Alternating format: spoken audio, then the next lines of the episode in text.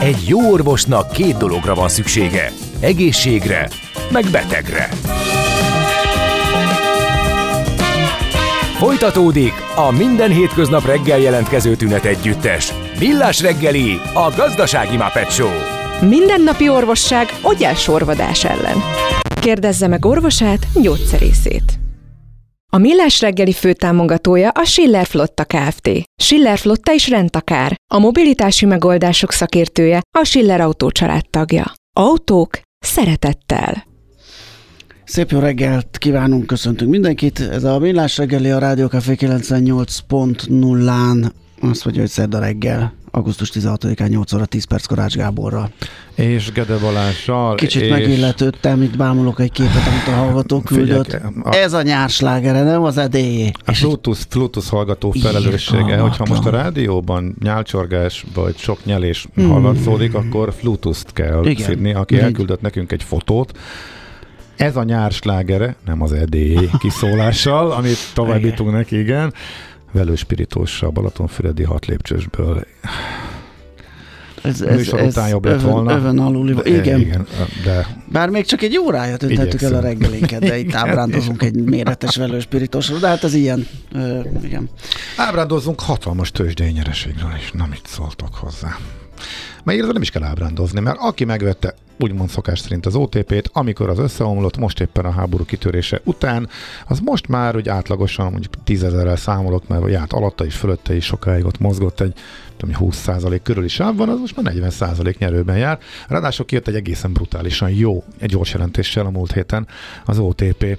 Merre tovább, hogyan, mikre érdemes figyelni, mi határozza ezt meg. Nagy Viktor, ahogy beharangoztuk, a Portfolio.hu vezetőlemzője van itt velünk a vonalban. Jó reggel, szia Viktor! Jó reggelt, sziasztok! Szia, szia, jó reggelt kívánunk!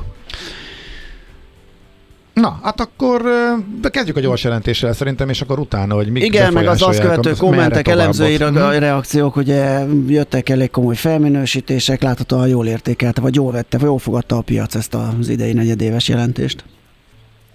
Igen, egyértelműen. Hát azért ez egy ilyen nagyon nagy meglepetés volt. Ugye arra lehetett számítani, hogy, hogy erős lesz a, a, a gyors jelentés, az elemzői várakozások is már erre utaltak, de hát mindent, mindent vert a, a, az OTP. Hogy a számok nyelvi, hogy miről beszélünk, 382 milliárd forint profitot ért el a bankcsoport, és hát, hogy egy kicsit perspektívába helyezzük, hát mondjuk egész években szokott ekkora profitot elérni a bankcsoport, vagy hát korábbi években érte el, mint, mint most három hónap alatt. Összesen kettő olyan év volt eddig az OTP történetében, amikor egész évben több profitot termelt, mint most egy negyed év alatt. És hát ez a negyedéves eredmény, ez, ez annyira meglepetés volt, hogy, hogy több mint 100 milliárd forint lett magasabb, mint amire az elemzők számítottak hogy ami, ami egyébként megtolta most a profitot, tehát tényleg ez egy olyan negyed év volt, amikor minden összejött az OTP-n, uh-huh. Mhm. az alapfolyamatok is nagyon jók, és még extra tételek is voltak.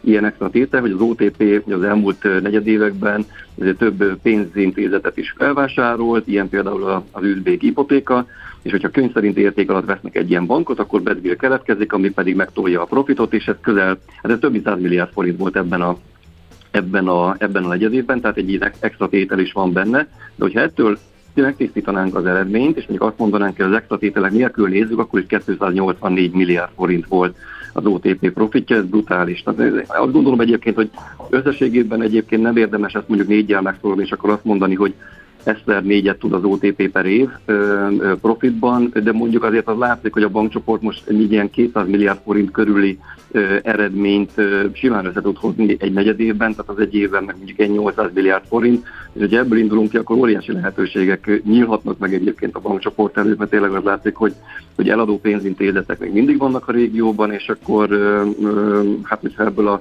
ebből a mesés profitból csak néhány száz milliárd forintot uh-huh. elkölt az OTP egy-egy banknak a megvásárlására, akkor is jut még bőven akár még osztalékra is, szóval hogy tényleg nagyon nagy potenciál van a, a bankcsoportban látszik. Hogyan néz ki az értékeltségi szintje az OTP-nek? Tehát benne van az országkockázat, mert a Magyarországgal kapcsolatos bizonytalanság is leszokott csapódni az OTP árfolyamában is. Vagy ez mennyit enyhült azáltal, hogy az OTP-nek profitjának azért a nagy része már a külföldi leányoktól érkezik?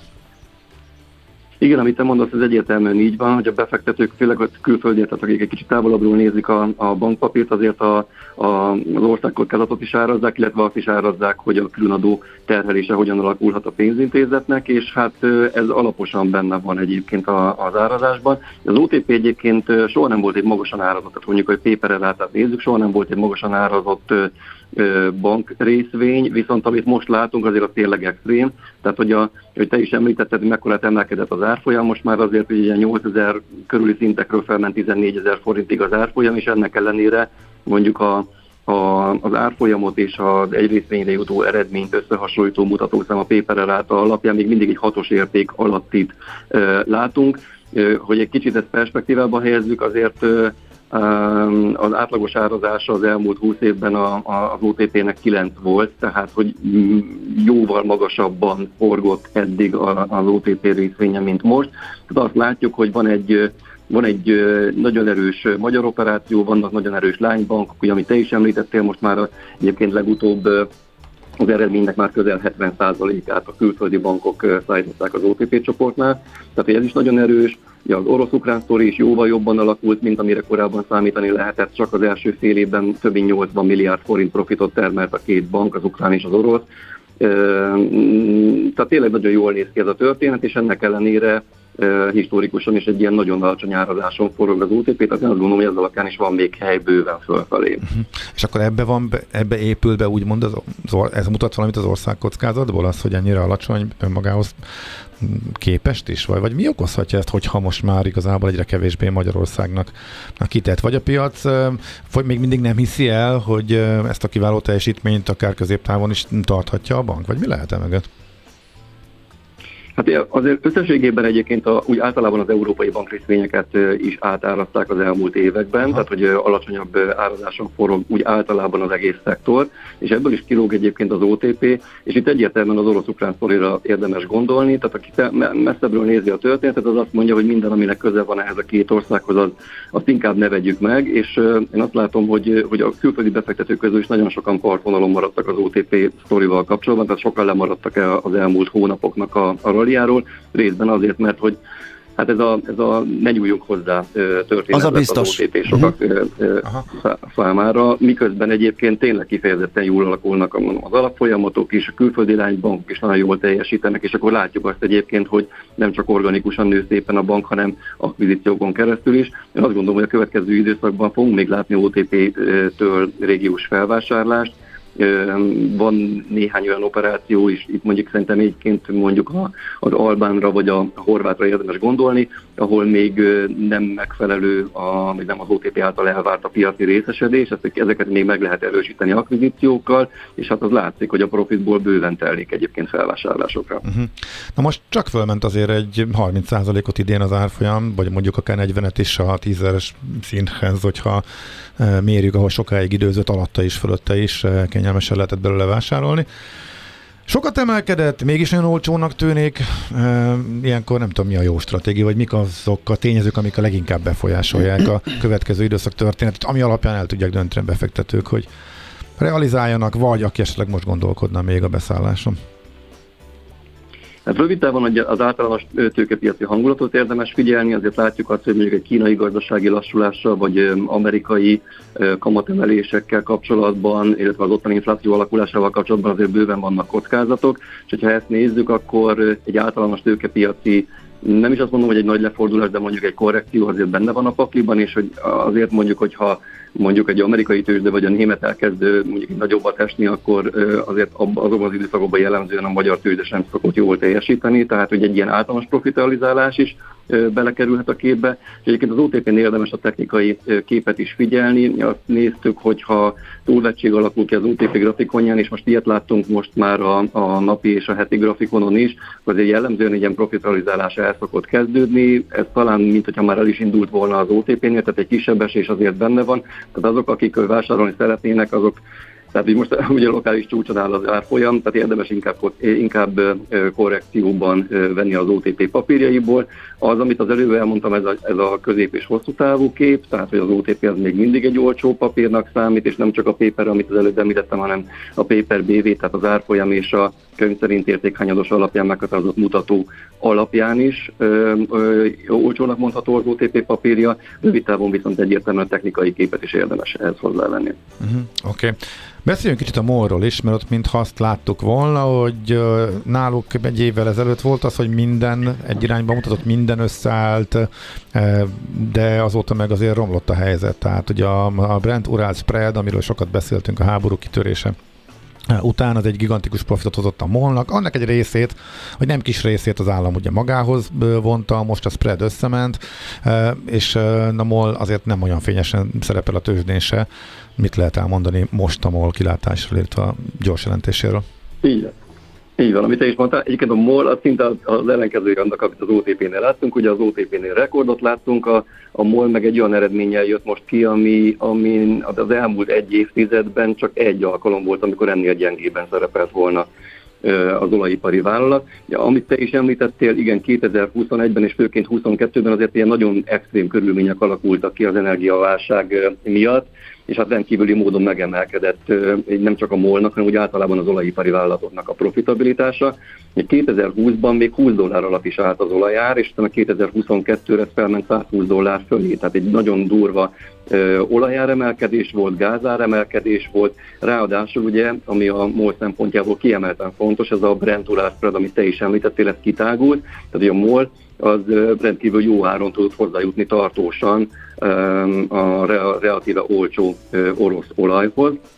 És akkor ugye a háború előtti néhány dollárról 37 dollár fölé emelkedett hordónként ez a, ez a spread, és ezt megkereste a MOL, ugye ennek egy nagy részét vette el a magyar állam különadó formájában. Tehát ez a, ez a két hatás volt az, ami megtolta az elmúlt negyed években a molnak a profitját, miközben egy normál évben, mondjuk negyed évente ilyen 5-700 millió dollár ebidát tud elérni a, a vállalat. Ugye tavaly volt olyan negyed év, amikor másfél milliárd dollár volt tehát annak a, tehát jóval magasabb, mint amit korábban elértem, és akkor onnan jött most egy ilyen kiózanodás, vagy egy ilyen, tehát egy most egy más környezetbe érkezett meg a MOL, a spread, az a, ez a Brent spread, amiről beszéltünk, ez ilyen 37 dollár fölötti szintről 15 dollár közelébe szűkült össze, és közben azt is látjuk, hogy az olajár is nagyot esett, tehát a csúcson ilyen 120 dollár körül állt, és onnan mondjuk egy 80 dollár körüli szintekre jött vissza.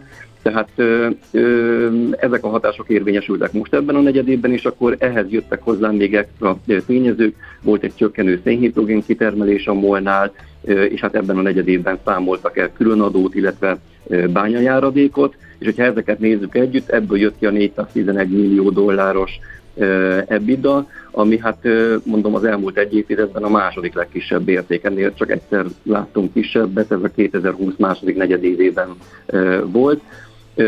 De összességében egyébként erre lehetett számítani, tehát az elemzők is nagyjából ezzel kalkuláltak, és egyébként valamivel a várakozások fölött alakult a, a molnak a, a, az eredménye. Most nézem a számokat, EBITDA-ban 13%-kal lett magasabb, mint amire az elemzők számítottak, az adózott eredményben pedig még ennél is nagyobb volt a, a, a pozitívum, tehát összességében egy ilyen előre kalkulálható, előre látható nagy lassulás és egy, mondom, egy más iparági környezetbe való megérkezés látszik a molnál. Uh-huh. És akkor mik a kilátások? Most hogy áll a, spread például, vagy ott milyen várakozások vannak? Hát ez egy nagyon érdekes kérdés, hogy a legutóbbi információk szerint az oroszok is elkezdték most már máshogy árazni a termékeiket, hiszen azt látják, hogy Ázsiából, elsősorban Indiából, Kínából azért van kereslet a, a, az urál típusú kőolaj iránt, és az Európába irányuló szállításokat is már máshogy kezdték el árazni. Tehát a molnak is egy olyan időszakra kell felkészülnie, amiben a Brenthez képest már nincs meg az a nagy diszkont, mint ami korábban volt, tehát nem keresi meg azt a pénzt, amit az eddig az, az orosz, az olcsó orosz kőolaj nyújtott neki, miközben a különadó terhelés meg továbbra is megvan, tehát hogy egy ilyen harapófogóba kerülhetett a, a, vagy kerülhet a MOL a következő időszakban, tehát erre kell nekik felkészülni, milyen alternatív útvonalakon tudnak mondjuk kőolajhoz jutni, vagy hogyan milyen árat tudnak kialkudni az oroszokkal, ez kulcsfontosságú lesz a következő időszakban, és hát összességében az látszik, hogy, hogy mivel ugye általában egy ilyen, ugye most már nem recessziós környezetről beszélünk, amitől talán néhány hónappal ezelőtt még félni lehetett, de azért egy gazdasági lassulás látszik a világban, és ez pedig az olajárakat is nyomás alatt tartja, ez pedig úgy látszik, hogy a, a molnál is nyomás alatt tartja az eredményt. Amire viszont egyébként érdemes szerintem felhívni a figyelmet, hogy a, hogy ugye a molnál jellemzően a két nagy szegmens, az upstream és a downstream az, amik hozzá az eredménynek a nagy részét. Ma ebben a negyedében most ez egyáltalán nem így volt, hanem a fogyasztói szolgáltatások szegmens volt az, ami a legnagyobb eredményt hozta, több mint 40%-át a teljes eredménynek, 43%-át egyébként. Itt az látszik, hogy a MOL terjeszkedett a régióban, ugye legutóbb a Lotusnak a lengyelországi hálózatát vásárolta meg, és ez az értékesítés az nagyon jól alakul, miközben egyébként azok az árkorlátozások, amiket a régióban bevezettek, azokat egymás után oldják föl, ez pedig alaposan megtolta a molnak a profitját ebben a szegmensben. Uh-huh. Még a Richterről, meg az Opusról mindenképp beszéljünk. Hát az a baj, még a Telekomról is lehetne, hogy mert ott is van egy átárazódás, meg, egy, meg hát az, hogy ugye ez az infláció követő díjszabás ugye eléggé fölhúzta az eredményeket, tehát egy ilyen kicsit alvó, unalmas papírból ott is lett egy uh-huh. érdekesség. Húha, Igen. mindegyikre van egy-két percünk, akkor ez, ez az igazi kihívás. Na nézzük akkor gyorsan szerintem a Richtert, amely a, a, néhány, akkor szaladjunk Igen, végig, néhány forint hiány történelmi csúcsra ment ki a Richter, és, és ott is jó eredmény született. Itt mi mozgatja leginkább az árfolyamot, mi várható?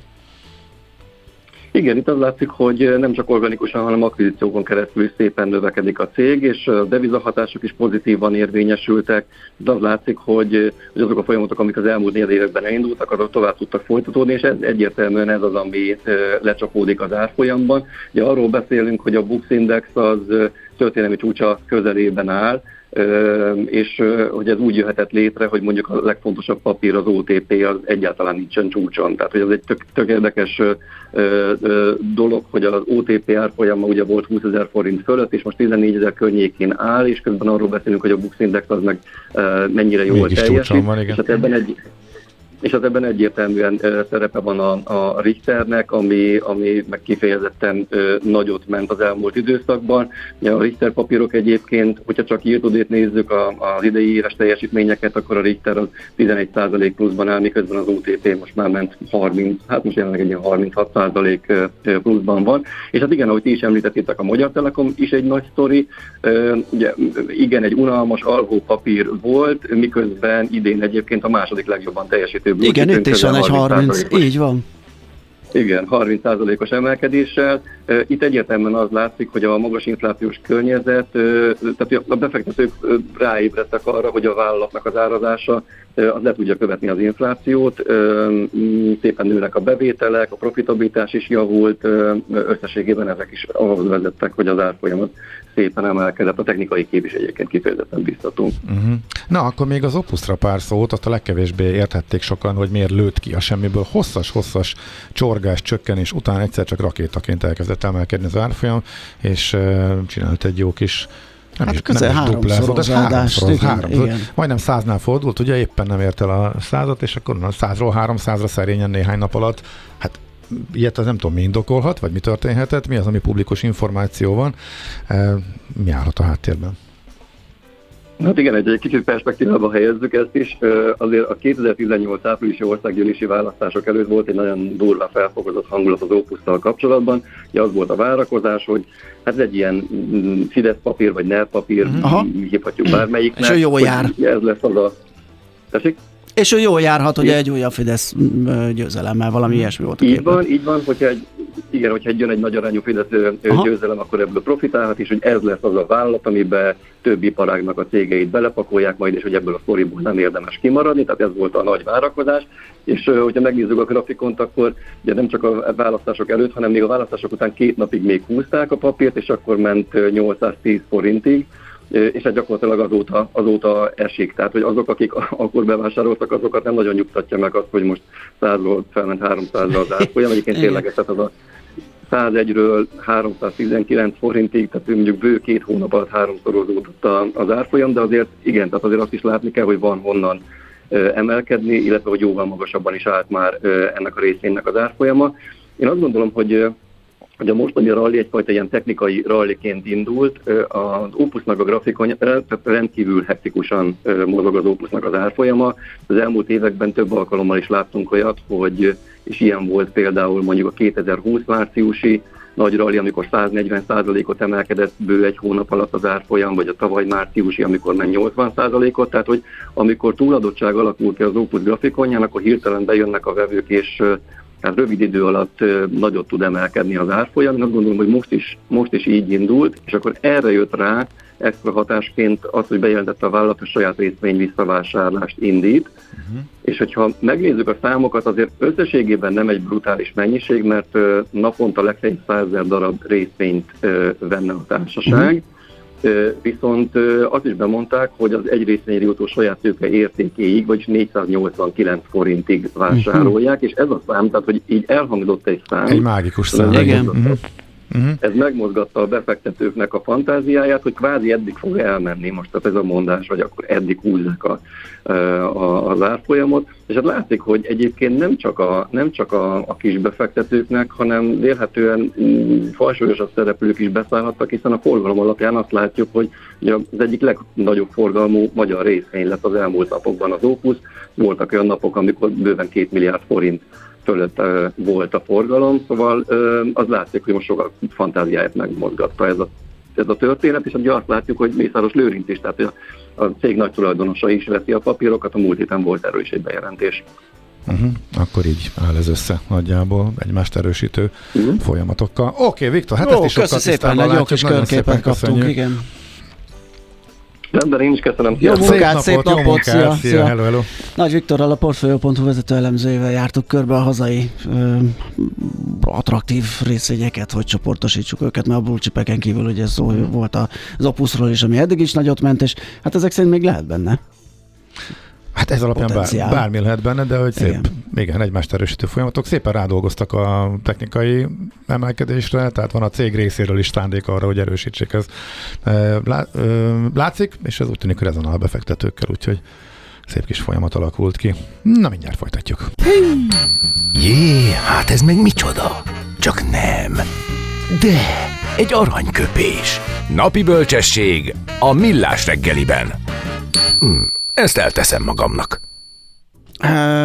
Madonna is a születésnaposaink között van, volt, korán reggel megköszöntöttük Luis Veronica Ciccone-t, amerikai énekesnőt, színésznőt, és azt mondta egy alkalommal, ami mm, számomra érdekes és újdonság, hogy valószínűleg szinte mindenki azt gondolja, hogy ninfomániás vagyok, hogy csillapítatatlan a szexuális étvágyam, de az az igazság, hogy inkább könyvet olvasok. Miért, miért lepődtél meg ezen? Hát te is azt gondoltad? Hát te is benne vagy a... hát olvastam róla. Te is benne vagy a szinte mindenkiben? Hát benne egyébként vastagon, tehát igen. De az, hogy, vagy lehet, hogy ez már a mai mostanság ez van nem, így. Ezt nem találtam meg, hogy mikori keltezésű, igen, a azt mondja, hány éves? Lehet, hogy korral is, korral is jár. Igen, lehet, hogy korral jár, hogy most már esetleg lanyhult az érdeklődése az előző téma után, és megnőtt a másik. Minden esetre ugye, frappáns a mondás, igen, az, az biztos. Az innováció és kreativitás hajtja a GDP-t, növeli a versenyképességet és munkahelyeket teremt. Egy jó ötlet már fél siker, kigondolni nehéz, eltulajdonítani azonban könnyű.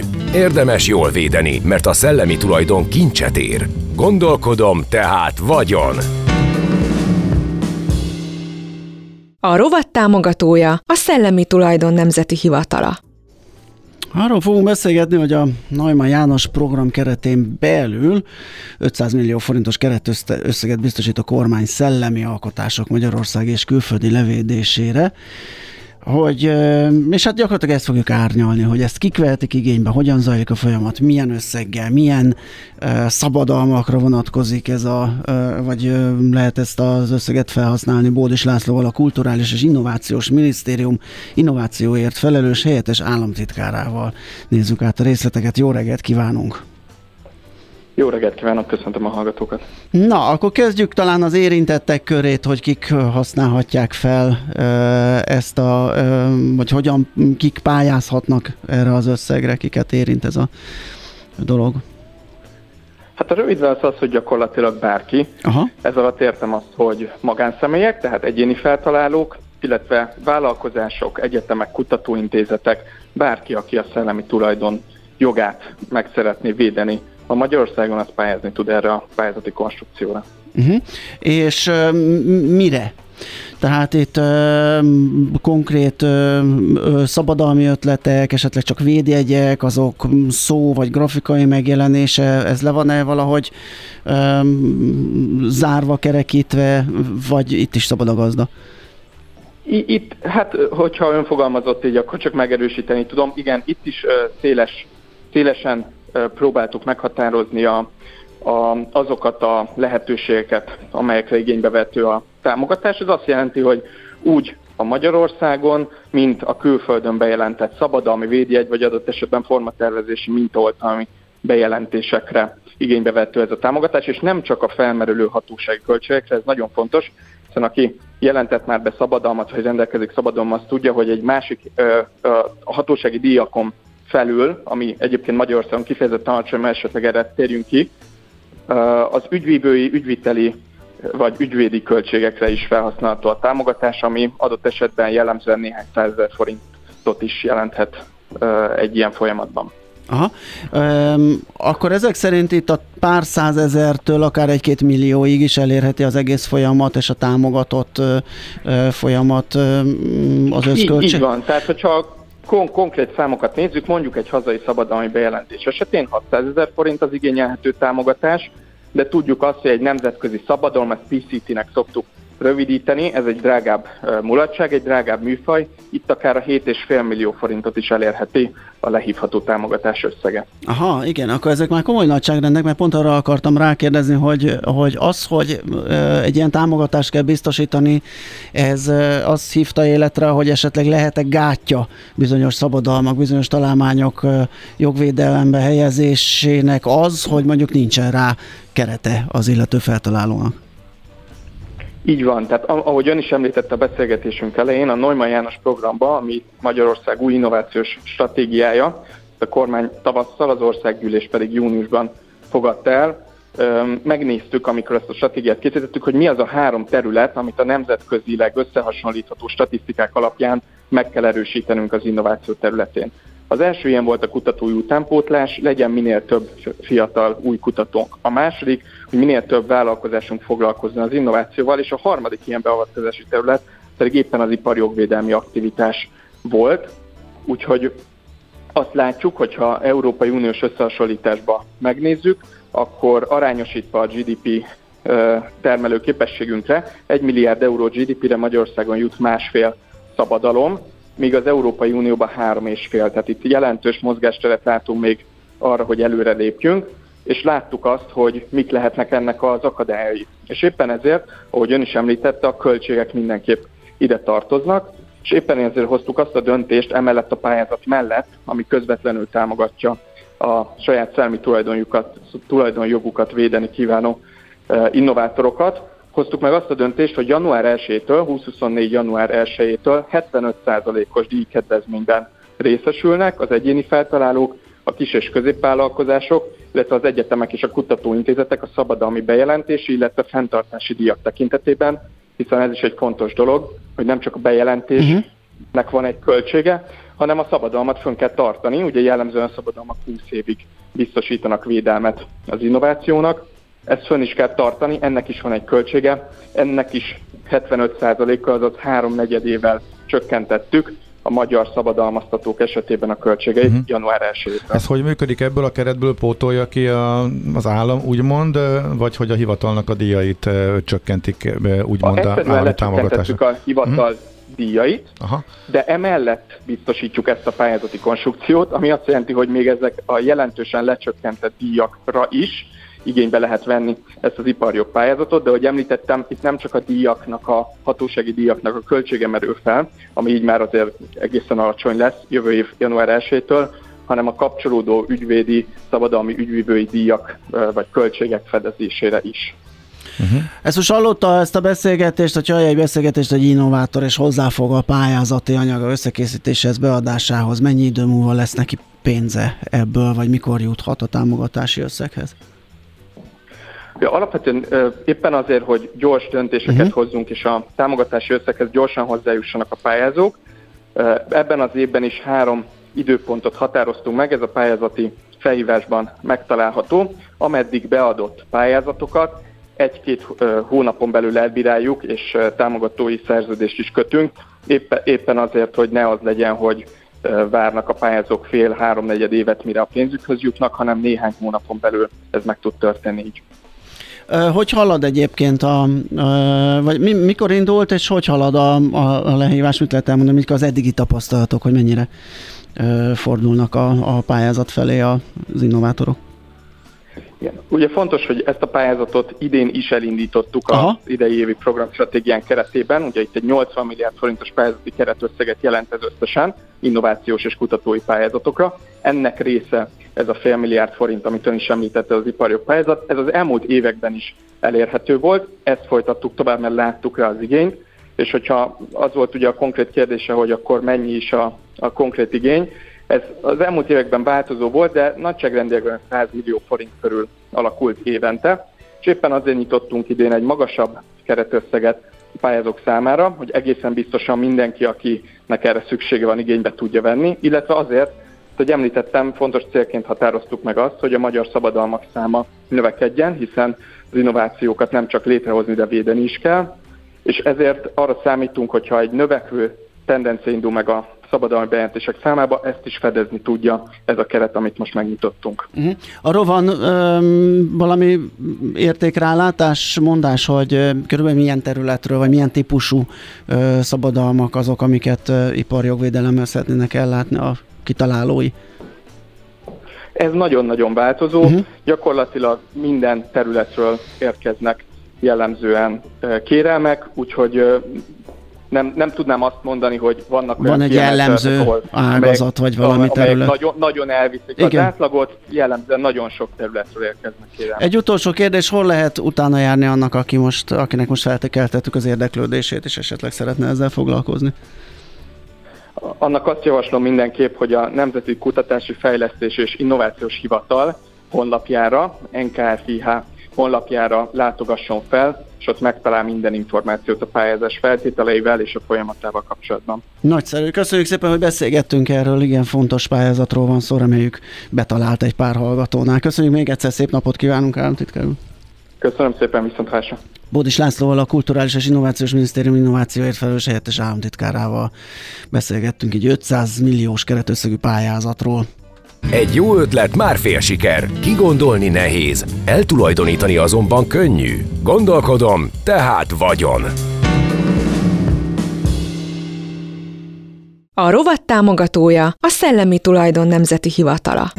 Nem tudod, hogy az információ özönben mi a fontos, mi a piacmozgató? Gyors jelentések, gazdasági mutatók, események?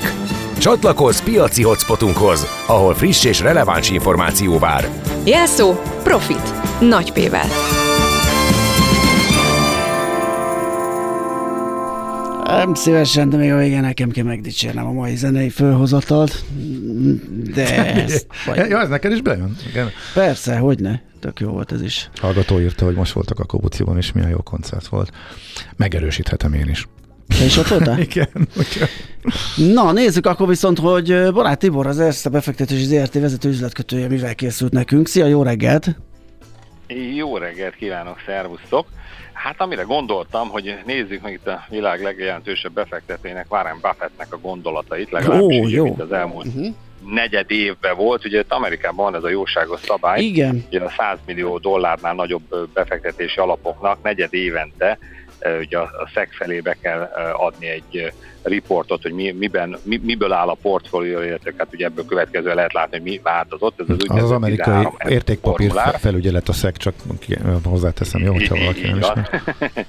így van, és akkor hát ez augusztus 14-én megtette ugye a Berkshire Hathaway, a június 30-ai állapot szerint, Bocsánat, ő, ő is, és a Michael Berrynek is a, az alapja, ugye, és most két napja ezen pörög a félvilág, hogy tökig sortolta az S&P-t, meg a, a Nasdaq-et, és most jaj, mi lesz. Michael Berry pedig az a figura, aki a Big Short című filmben is a főszereplő volt, aki előre látta a 2008-as összeomlást, és egy hatalmas vagyont keresett rajta. Igen. Igen. Na, de mi most bő, a Berkshire-nél vagyunk, és Na, hát ő, ő, ő, nem ilyen, ő nem ilyen pessimista, egész pontosan ugye a, hát én a 15 legnagyobb pozícióját néztem, igazából, tehát ő nagyon nagy változásokat összességében nem eszközölt, ez egyébként épp ez a legmeglepőbb, legalábbis ugye számomra, amiben végül is eszközölt változtatást, a legnagyobb növelést azt az Occidental Petroleumba tette meg, ezen kívül egyébként a Chevronban levő részesedés is,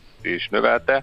Az Occidental Petroleumban június végével már több mint 25%-os részesedése volt, Egyébként itt még pont június 26-28-án is vett ilyen 2 millió darabot, ilyen 122 millió darab dollárért, előtte május végén vett egy 4,6 millió darabot, sőt, hát itt nagyon aktív a, ennek a, a cégnek az életében a Buffett úr, ugye ő, ő közvetlenül az orosz ukrán háború kirobbanása, vagy hát különleges katonai művelet kirobbanása után lépett bele ebbe a cégbe, tehát tavaly év elején, és hát például az idején év májusában, tehát volt a, rend, a rendes közgyűlés a berkshire és hát nagyon dicsérte magát a céget, a menedzsmentet, az üzletmenetet is, azt is kihangsúlyozta, hogy nem kívánja átvenni az irányítást a cég fölött, és hogy hát ugye a, a jelenlegi csapás irány ez teljesen helyes. Egyébként ugye a, a legelső kapcsolata ezzel az Occidental Petroleummal még 2019-ben volt a versenynek, amikor is pénzügyi segítséget nyújtott az Anadarko Petroleum megvásárlásához. Azóta is megvan neki összességében egy 9,5 millió darab elsőbségi részvény, amire kap 8%-os osztalékot, és van egy joga, hogy 59,6 euró, dolláron, bocsánat, részvényeket vegyen. Ez most egyébként ilyen 63,5 dollár maga a papír árfolyama. Ezen kívül ugye, tehát ez volt az Occidental, a Chevronba is növelte a részesedését, és ami érdekes, hogy az előző, tehát a legnagyobb változás az egy úgynevezett ilyen Activization Blizzard, ez egy videójáték készítő cég. Korábban, tehát az, a második, bocsánat, az első negyed évben, ez még a top 10-ben volt ez a papír, mármint a Berkshire-nek ugye a portfólián belül, és hát ebből több mint 70%-ot eladott, és hát így ugye visszacsúszott a, a 22. helyre. Egyébként csak ugye a, a, a belső teljesítményét értékelve vagy nézve, hát a március végéhez képest ilyen 309 dollárról ugye most a B sorodatról beszélek, ami ugye kisbefektetők uh-huh. számára is elérhető, ilyen 336 dollárig ment föl, tehát körülbelül egy 10%-os dollárban mérve ugye? Növekedés volt negyedéves alapon, és hát nézzük akkor ki a leg, mondjuk a 10 legnagyobb cég jelenleg, ugye a portfólióban, most ABC során szerint mondanám, American Express, Apple, Bank of America, Bank of New York Mellon, uh, Kraft Heinz, a US Bank Corporation, a VeriSign, ugye egy szoftverfejlesztő, aki az internet infrastruktúrához nyújt szolgáltatásokat, és a Visa, tehát megle- számomra meglepő, és ebben nem voltak változtatások a negyed év alatt, hogy a márciusi nagy amerikai banki, ugye Ramazuri kapcsán, gondoljunk ugye végig ott a, a uh-huh. Silicon Valley banktól kezdve, hogy ezek ugye mondjuk a nagy játékosok, akiket most mondtam, de, de viszont, hogy ebbe, ebben viszont stabilan tartja a pozícióit, tehát hogy bank részvényekbe, illetve amerikai pénzügyi elszámolást végző, tehát mondjuk a Visa vagy az American Express cégekbe tartósan tartja a pozícióját, tehát úgy néz ki, hogy az amerikai tehát gyakorlatilag az lehet a gondolatmenet lényege valószínűleg, hogy a, a, a, a kicsiknek, a kicsik, esetleg a közepes kategóriájú cégek részvényeknek a gyengülése az tulajdonképpen a nagyobb cégeknek az erősödésével uh-huh. fog mhm. járni. Napi Együtt, két liter kóla lecsúszik neki, de a keze nem, keze Meg nem, egy akciós megkimenő. Igen, de a keze nem remeg az öregnek, úgyhogy ez a lényeg. Igen, és hát aki esetleg le akarja másolni a tevékenységét, annak most ugye itt a fő részvényeket akkor elsoroltam. Aha, mivel, szuper, mivel Tibor, nagyon jó. Uh-huh.